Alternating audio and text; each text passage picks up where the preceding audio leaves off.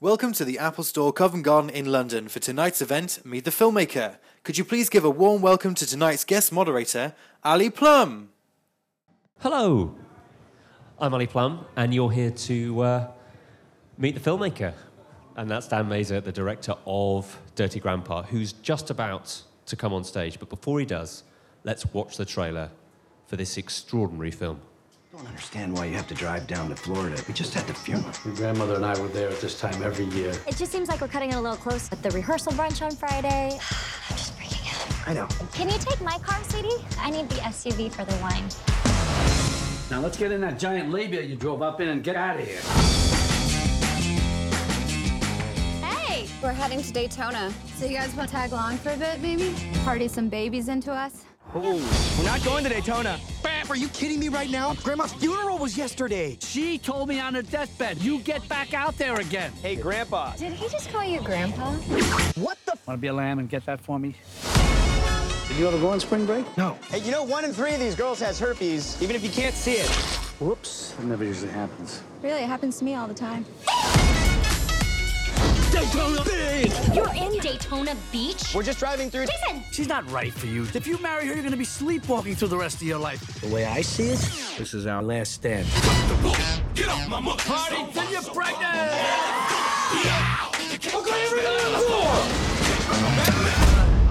This is crack. I just smoke crack? Yeah, but just like a lot. I just smoke crack! Man, it's on time. In the street like ballet. I want you to know how much I appreciate you doing this for me. Just get naked. That's the best way to sleep. Oh my god. I want you to tear open my bra like it's a social security check. Now fumble around and pretend like you're trying to find your glasses. I found them. I can see. The greatest gift a grandson can give his grandfather was a hot college girl who wants to have unprotected sex with him before he dies. Most grandpas just want toffee or socks. So, may I just say, it's amazing what you can edit around. There is so much filth that's just been tucked away in that Green Band trailer. So, without any further ado, the director, Dan Mazer, please come to the stage.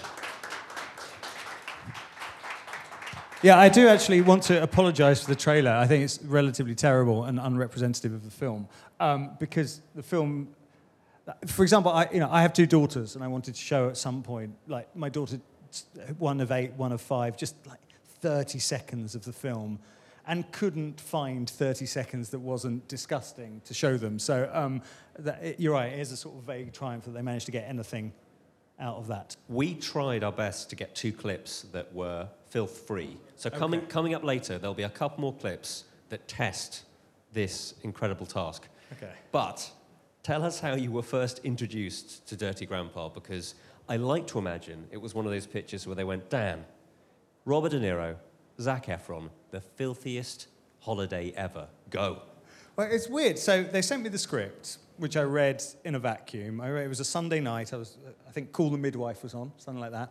Um, and uh, I was sat on my computer, uh, distracted from Miranda Hart's finest work, to read the script. And I thought, God, this is funny. This is funny. This is filthy. This is terrible. And then Monday called, um, as us director types do, called my agent and said, "That's a funny script. What's you know what's the story?" They said, "Well, um, Robert De Niro and Zac Efron are attached." And I went, "Right, okay." Has Robert De Niro read the script in any way? And they went, "Yeah, no, he read read it. He he liked it." I said, "And it's it's not like Robert Nero, a different actor, like Robert David Nero, who uses the D." And they went, "No, no, no, it's Robert De Niro. He's read it and he genuinely is going to do it." At which point I just thought, "Well." This is remarkable and unlikely. And, and likewise, Zach, Zac Efron. I mean, slightly less of a surprise that he's doing it after, after Neighbours, but, um, but still sort of amazing. And um, at that point, it was like, okay, well, if you can prove it and put it in writing that these people are actually going to do it, then, then, then I'm interested. And then I had to go and meet um, Bob, as I now call him, which is extraordinary in itself. Like, it's unbelievable. Bob. Bob. Bob De Niro. And, uh, and again, I just said, I said, the first thing I said to him was like, and you've read the scripts? And he went, yeah, no, no, I read it, I like it. And so, and, and that bit, and he goes, yeah, I read that bit, and that bit, and yeah, and that bit. So uh, it was sort of, yeah, sort of amazing. And um, it's interesting because, you know, I'm aware of the, uh, what, you know, the, the, that people think that Bob sometimes does movies that he doesn't necessarily commit to, that uh, that he might just sort of phone it in, and that was obviously a, a, a- concern and a worry. But I have to say, on this, he like committed so absolutely and fundamentally to to, to being as kind of extreme and as and as edgy and as full on with this role uh, uh, as humanly possible. It was uh, extraordinary to me. There is no way that anybody who's seen this film will say that Robert De Niro phoned it in. No, There that is is very true. So much filth coming out of that man's mouth. Tell me, was any of it improvised? Because I like the idea that he was reading the script and went, you know what, I can make this dirtier. No, he definitely threw in a few extra fucks every now and then. Like he, you know, he's very good with a fuck. But um, what we would do sometimes, the like the writer and I, uh, a guy called John Phillips, would would sit by him, and um, and what's quite frequent, quite uh, quite a, a common occurrence now in kind of Hollywood movies is you do a thing where you give the actors alts, which is alternative funny lines. So you have what's scripted, and then on the day, just in case when you go and test the movie or you go and put the movie out, people don't laugh at that line. You want an alternative. You want a you know uh, something else that you can cut in. So we'd stand sort of as far as I am to you with um, with Bob, and we'd just throw the filthiest things we can imagine at him. Like, you know, there's a, there's a line in the movie uh, about Queen Latifah uh, shitting from a hot air balloon.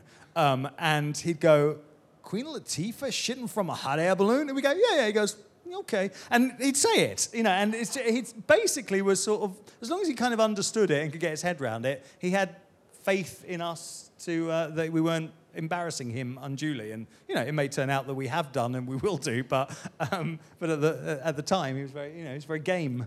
We should move on from, from Mr. De Niro, but I do feel like you've uncorked this untapped comic, I don't know, filth monster. Uh, because of previous movies he's done recently, one I'm thinking of is Grudge Match. He has a scene where he farts in his trainer's face, like as a boxer. Oh. And you go, well, this is the beginning of something.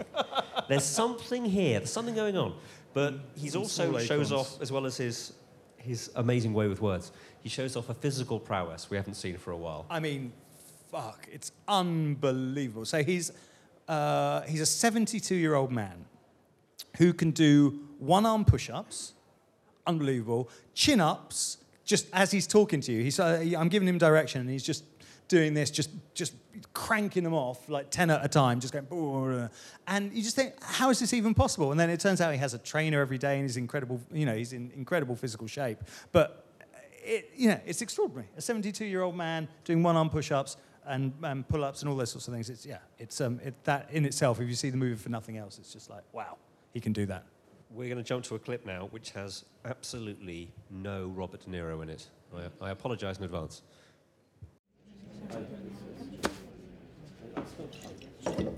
What's up, Nick? Sucks about grandma, huh? Yeah. Murdered like that. Nick, she had cancer. We'll never know the truth. We absolutely know the truth. Yeah. Grandma had cancer for 10 years. Calm down. I'll right see you at the crossroads, Grandma. doing? Are you kidding me right now? My dad and my fiance are literally standing right next to us. Beyonce's here? No. What is that? Hmm? You high right now? No, this is You're high as a kite. It's an e-cigarette. Oh. It's filled with a little weed, but it's an e-cigarette. Grow up, man. What are you doing? Grow up. How adult are you? What do you listen to NPR in your Volvo? You play racquetball competitively against business associates? No. You ever go away to a rented house with other couples and then play categories over a bottle of white wine? Jason? That's the beginning of the film. So Yes. that's Zac, Zac Efron at his preppiest, his most straight-laced. How did it feel getting him in that kind of get-up? And then suddenly, I think within about 40, 30 minutes, he is almost totally naked, wearing a bee thong.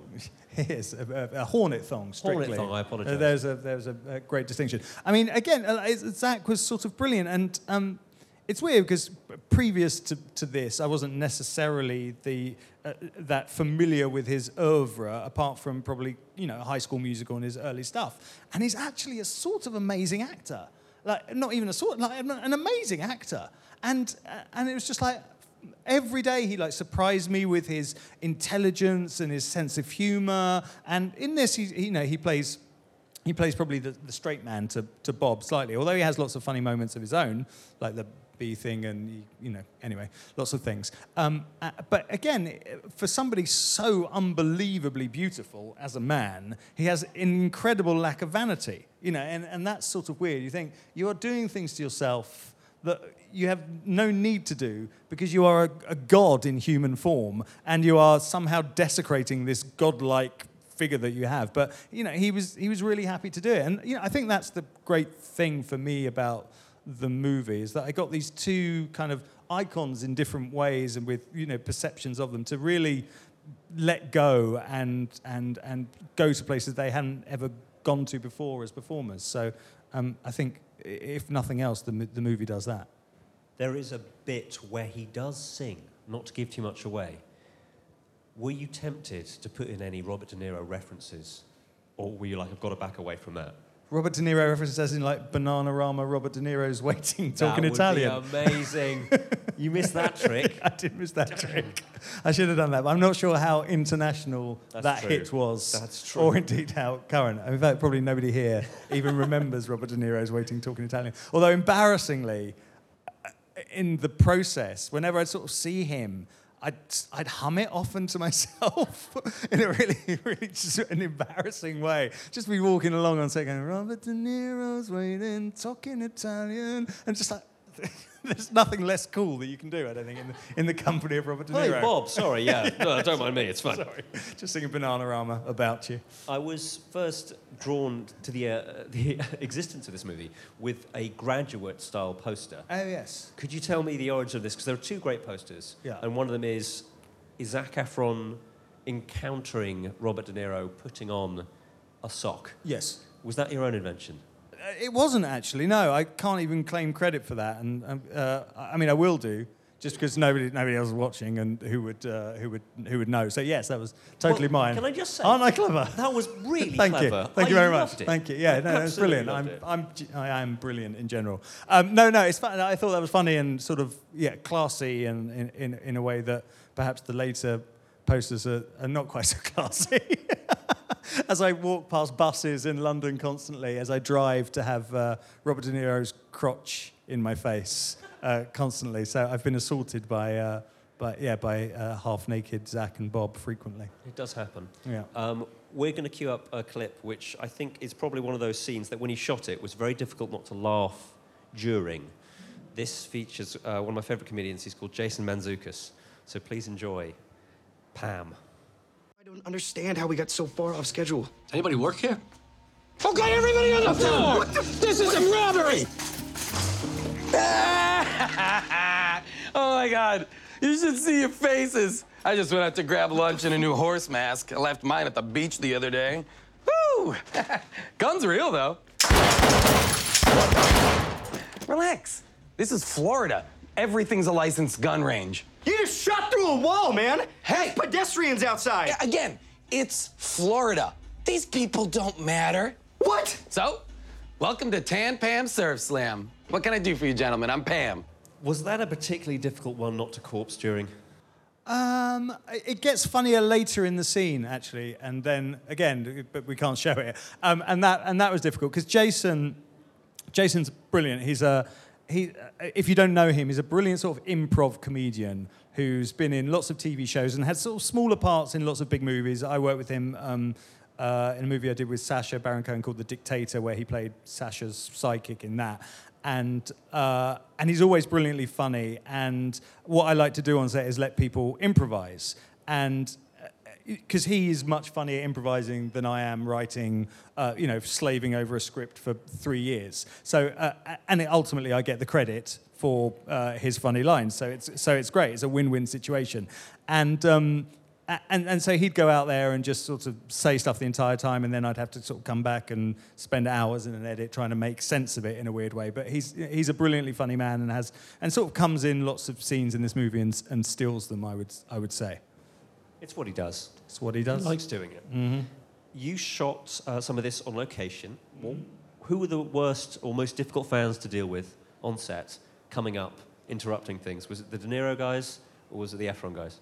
Well, it's sort of bizarrely, it's the Mazer guys Oh. because, but not not in any other way that I um, I have this thing that my wife, my wife hates about me where I'm I'm incredibly over friendly to people and sort of you know and just think in some way uh, you know I'll- we, we filmed that in a place called Tybee Island which is a, a, a little sort of beach resort in, on the coast of Georgia and there was an ice cream shop there where there was this sort of very odd family of homeschooled children who would sell the ice cream in the afternoons. And I just went in and I was sort of, and they were sort of a bit inbred, a bit, a bit odd, uh, but sweet, like really sweet. And, um, and they just seemed like awestruck that I was a film director, and you know, and, uh, uh, you know that doesn't happen very often. So I just sort of was like, so I took them into the, you know, the into my confidence and befriended them, and immediately regretted the fact that I did because I said, you know, oh, just, you know, come down to set, and you know, you can stand by the monitor, you can watch what's going on, and 6 a.m. On the first day of shooting, they're there, all three of them, just sort of standing right next to the monitor, and didn't leave for five days, and would just sort of go up to, and I couldn't say like go away because I'd invited them and I felt guilty and they were having a really nice time. But then, you know, Zac would come back from doing a take and just want to you know, collect himself. And he'd have these three ice cream children just like, so what was it like on high school? Well, they were, it's weird that I've done a West Country accent because it's, Tybee Island is the equivalent of the West Country, you know, oh, I'm getting myself in all sorts of trouble with Tybee Island and West Country now. But they, you know, they'd sit there and just kind of assault Zac and Bob. And it'd be like, who are these weird ice cream children? And I couldn't get them. So, uh, so the short answer is the, uh, the, the, the Dan Mazer people were the worst. In my head, that was all happening while Zac Efron was in his Hornet codpiece. Just going on. By the way, it was. And It that's was? The, yeah, oh yeah, 100%, yeah. It really was? Yeah, it really was, yeah. High just up. like wanting privacy, wanting to, in, a- just in a all naked, and just like they were offering him free cookies and cream for the week. You know, you can tell probably Zac Efron doesn't eat a lot of cookies and cream. Dan Mazer does, but um, and the weird thing was as well they they they didn't even give me loads of free ice cream. They like gave me it once and never again. It was really annoying. I was just, anyway. Come on, ice cream kids. yeah, ice cream kids. In my head, Zac Efron, you must have been tempted to say to him whilst he's in this Hornet codpiece, can I get that a bit more blue? Just like, really, can I, like, what are you feeling now? What are you feeling there? What's going on here? He, uh, but he's he's very game about it, about everything. I have to say there was nothing again, nothing I suggested. And you'll see he he sports a lot of extraordinary outfits that make that do their best to make him as unattractive as possible and still fail Yeah, that's because true. like he's you know it's impossible. And and I've proven it's impossible. Speaking of Dan Mazer fans, would anybody like to ask their own question to the man himself? We have roving mics, and ideally we have Great. questions. Lovely. This lady here. Hello. Hi there. Hello. Um, it's an honor to be here listening to you today. Well, thank you today. very. I mean, yeah, odd. But As yes. an actor, I really appreciate your work, and I was um, wondering what the difference was for you to direct these two actors who, as you said, have got- kind of done something brand new, or at least somewhat new to them, um, versus working with Sacha Baron Cohen, who is a lot more. That's his style to do kind of the filth and. Yeah, I mean it's interesting. I mean, it, it places a lot more onus on me in order to make them feel comfortable with the filth, if you see what I mean, uh, which is sort of my job, and just to, to just so they have confidence that it's going to be funny and just not horrible and obnoxious and whatever. Whereas Sacha it just is innately filthy and will try and be as filthy as possible, as often as possible. And sometimes with Sacha, it's a, it's a case of just saying, well, you might just need to rein back the filth and then kind of go, you know, go into it. And of course, when you know the the difference, the big difference more than anything is that uh, those movies, the, you know, the the Borats and the Brunos and Ali G when we did Ali G, not the movie, but um, we were dealing with real people, so it was all about you know, really making it feel authentic, uh, Sacha's performance, and that he could be those characters. Whereas obviously uh, here, you can go as big or as small, and you do variations of that with with you know Bob and Zac and all the other cast. So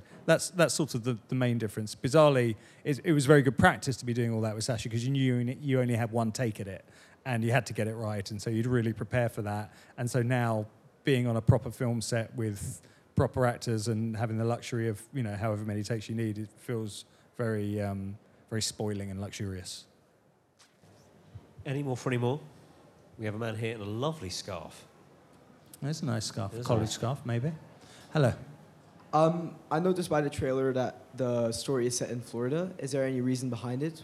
Against why Florida and not LA, for example? Uh, well, Spring break. Spring break, exactly right. So it has to be spring break, um, uh, and Florida is traditionally the uh, venue for spring break.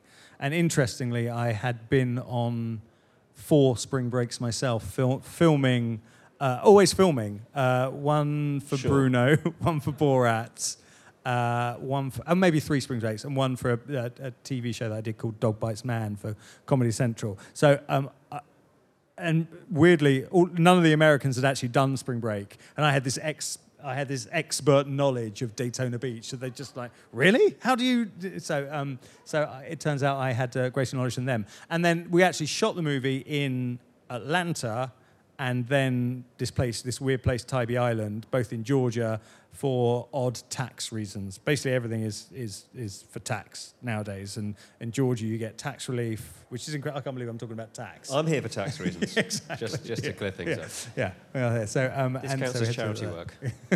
Uh, Thank you. Can I ask about Aubrey Plaza, who's yes. so I think best known for Parks and Rec, Mhm. and she plays this kind of dour, grumpy cat type character. And in this, she is not that. No. That, that- that's another character breaking moment here. Yeah. What, what advice did she ask of you before she, say, mimed having sex with Robert De Niro? But the brilliant thing about Aubrey, apart from the fact that she's an amazing actress, is she is she is totally fearless, and I think she literally took on this role in order to see how far she could push it with with uh, Robert De Niro, and it was a personal challenge to see whether she could freak him out. And she never did, and it's you know amazing, like such brave because the, the the challenge in casting that part would be like, well, who can actually hold their own opposite the greatest actor of his generation, who isn't going to be intimidated. And frankly, I think probably Bob was more petrified of her by the end than, than vice versa. Because she's like, she's extraordinary, you know, unbelievably funny and brave and brilliant. And again, nothing was, nothing was, was too much or too extreme for her. You know how some American Pie style films often have a DVD release which says the even more outrageous edition with X rated, etc., etc. Yeah. Will there be an extended, even filthier cut for this film? And bizarrely, yes, and we we start cutting it tomorrow in an odd way. And there is like there is more filth. So uh, this is in America, it's an R, and that's the equivalent of a 15 here. Uh, and we had to cut stuff out so that it wasn't an NC-17, which is the equivalent of an 18 here, but is sort of box office suicide in America if you come out as an NC-17 because people go, well, that must be filthy. You can't, we can't possibly watch it. So we, so we got rid of a lot of that stuff that we can then reinsert, as it were, into the um, into the DVD. Um, I mean, it's not. You know, I mean, it's weird. I, think I'm slightly inured to to filth and offensiveness in a way because like, I get that this film is extreme, but I don't think it's like so unbelievably filthy that uh, uh, that it that it's so shocking. But other people seem to think that it is. It's very it's very strange. I don't I don't I don't get it. I was going to ask you about the initial audience test reactions. When Yeah. you take a group of people who are wandering around a mall and you say, Could you spare me an hour and a half? Yeah. What was the, uh, uh, the initial reaction for the most part? sort of amazing. Like, uh, uh, and I couldn't. Again, which is why I find it weird that people think it's that's it's extreme. So, if, if for people who don't know, what you do is you. Um, we went to a mall in Orange County. Uh, which is about an hour outside LA, where they recruit 400 people on a Tuesday night to come and sit and watch a film that they don't really know anything about. And then they all fill in cards at the end, and they give the score. They give the the film a score, and and at the end they take about this amount of people. They take 20 people, and they do a focus group on on the movie and ask everyone's opinion. And the first question was, uh, well, apart from like, do you like it? Do you not like it? Uh, put your hands up if you found this film offensive. And of the 20, nobody put the hand. You know, and I've done much less offensive things, more offensive things, less offensive, less offensive things that people have put their hands up. And it was sort of like, oh, okay, this is this is sort of weird because I think the film ends nicely and it sort of has quite a a, a- traditional narrative in a weird way. So I think it sort of maybe slightly takes the the curse off everything. So uh, it, it was sort of incredible, or maybe it was just a very maybe there was some weird S and M convention going on next to the mall in Orange County that night. I don't know, but it was. Uh, but it was. Yes, it seemed to seemed to survive. It could have been the ice cream children who'd followed you to the mall. Plying people with coffees, and co- cookies and cream ice cream. Yeah, it's true. I'm going to throw it back over to the crowd because we have just five minutes left. So make all of these questions extra excellent. Extra excellent. Hi, can you talk a little bit about the editing process of the film? Were you cutting when you were shooting, or did you do it all afterwards? Well, um, as we shot, I had an editor in New York who uh, put together what was, what, you know, an assembly, basically that essentially was about three hours by the time we finished, which is everything. You know, they just put everything in without any real sort of judgment, or obviously they choose which takes they prefer, but everything goes in.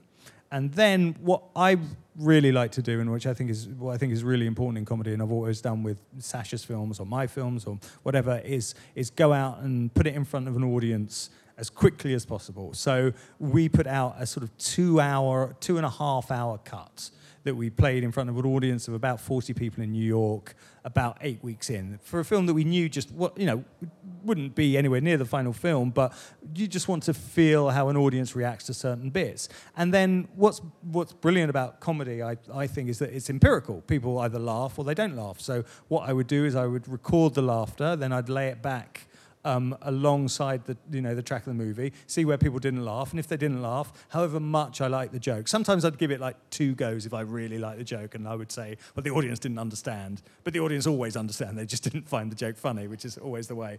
Uh, and then you just you know you just pluck out the jokes that don't work, and then hopefully you've got enough jokes to last 90 minutes. Um, and fortunately, uh, I think we have, and we did. And so, uh, you know, I ended up testing the movie just in front of like friends and family and small screenings before we went to the big preview. I probably did that sort of seven or eight times. I'd like to do it once every week and just keep, you know, honing it and making it work. And and interestingly, for the, you know, often as you, I'm sure you're aware, with with movies get completely reinvented in the edit, so that what was scene 27 becomes scene 64 or whatever. With this, that didn't really happen. It, it, it, it, stayed pretty linear, and we didn't really mess around too much with the structure. But certainly, we you know we tried different jokes and and and weeded out the jokes that didn't work. When you say showing it to your friends and family, does that include your grandpa? My grandpa is, is long gone, ah, thank okay. God. Otherwise, this might. thank might, God. It would have, might have finished him, finished him off. It's true. My grand my granddad once watched um, Top of the Pops uh, when we were in the sort of 80s uh, the golden era, and when Boy George came on and said, "Now there's a good-looking woman," so I feel like he wouldn't he wouldn't necessarily have understood a lot of what was going on he in should this. turn up in the sequel, I think. yeah, it's true. Uh, another question, please. Any more for any more? We do only have. Oh, yep, one quick one. Lady in the red check shirt. Um, what was your biggest challenge in making the movie? Do you think? It's always it's always time, and it was just a boring, annoying answer, which is like you have a finite amount of time to do it. And the thing with comedy is you'd love to try as many things as possible, and I love improvising and and and you know giving different directions and different alternative lines and trying scenes different ways. So you know that's sort of annoying. And and America is bizarrely very unionized where in England you can sort of go oh go on give us an extra 20 minutes it's fine. Where in America there's like no, absolutely not cuts off here otherwise you you're charged vast amounts of money. So so time was difficult and it was a really it was a pretty tight shooting schedule. We did this in like 37 days which is yeah, which is not enough, frankly. Um, uh, so that was the challenge, and just you know, just being sure that you've got that that that what you've got is funny. And in the heat of the moment, when you're there and there's 110 people waiting around, the you know the crew just to you know desperate to move on, you just have to have the the, the, the confidence that you've got it, and yes, that will play and that will be funny, which sometimes you don't if panic sets in. Are you ready for a segue? Because you've mentioned time, which we have also Oh. run out of. I'm so sorry, guys. Thank you Tragic. all for coming. Thank you very much. And please give a big warm round of applause to Devon. Mm. Thank you. Thank you very much.